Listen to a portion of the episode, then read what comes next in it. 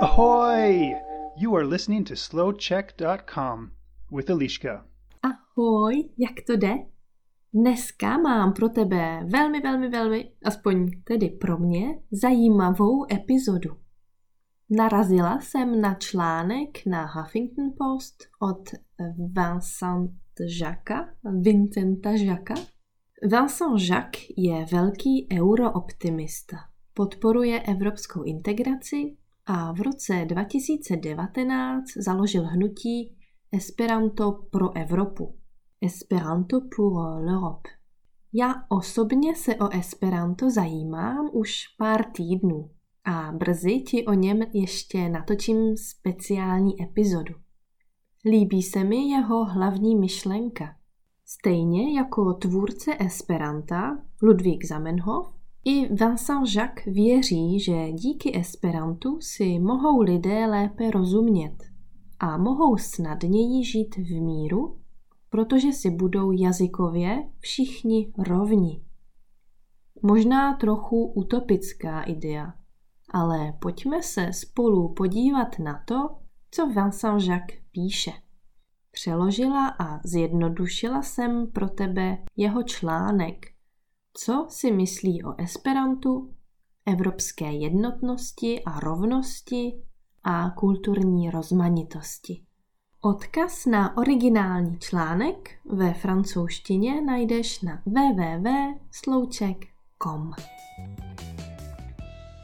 Jazyk není jenom prostředkem komunikace, ale je taky základem identity národů. V Evropské unii máme dvacet čtyři oficiálních jazyků a teoreticky jsou si všechny úřední jazyky Evropské unie rovny. Teoreticky. V evropských institucích má dnes totiž privilegované postavení angličtina.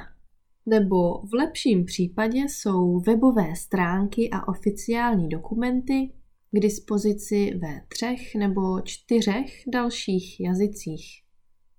A přesto, navzdory desítkám miliard eur, které státy každý rok utratí za jazykové pobyty, každý druhý Evropan nemluví anglicky.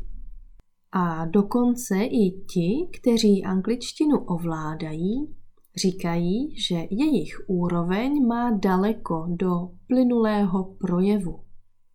Jak vidíme, Evropská unie institucionalizuje jazykovou diskriminaci. Použití angličtiny jako dominantního jazyka Evropské unie tvoří několik problémů. Především nikdo s evropskými národy nekonzultoval, jestli všichni souhlasí. Nikdo nezorganizoval žádné referendum. Nikdo neuspořádal žádnou debatu. Pokud dojde k Brexitu, nebude už angličtina historickým jazykem žádné členské země.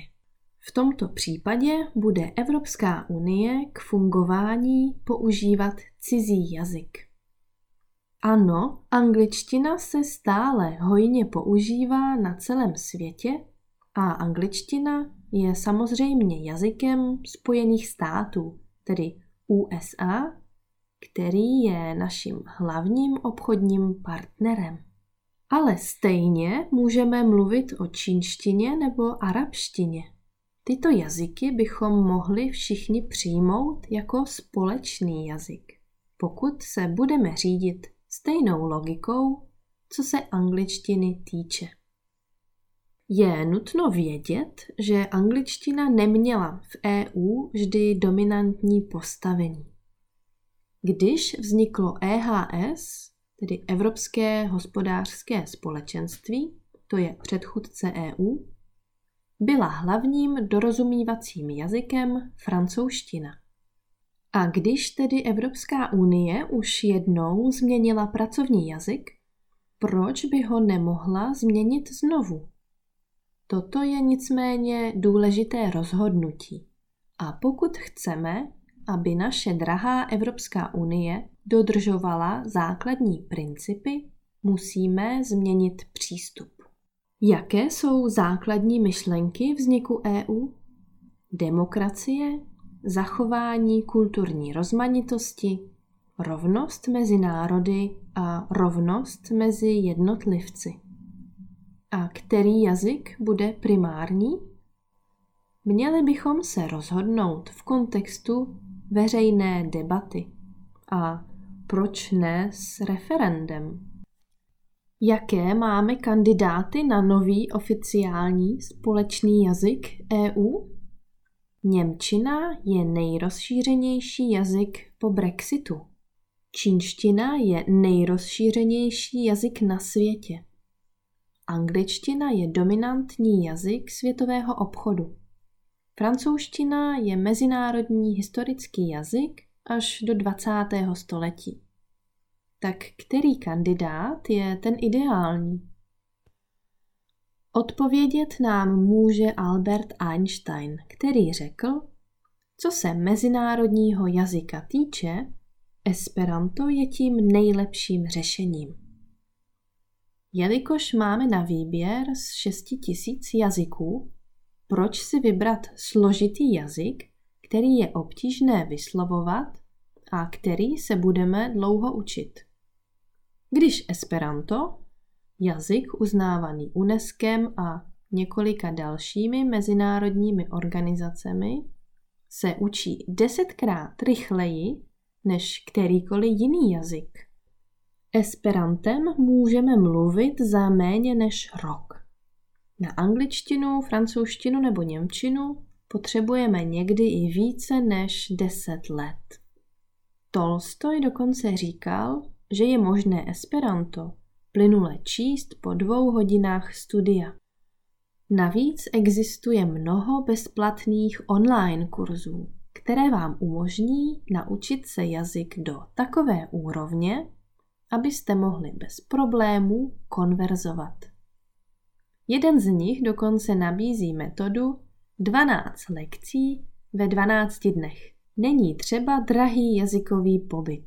Esperanto je možné se perfektně naučit doma, jako samouk. Gramatika Esperanta je zcela pravidelná, logická. Všechna slovesa se časují stejným způsobem.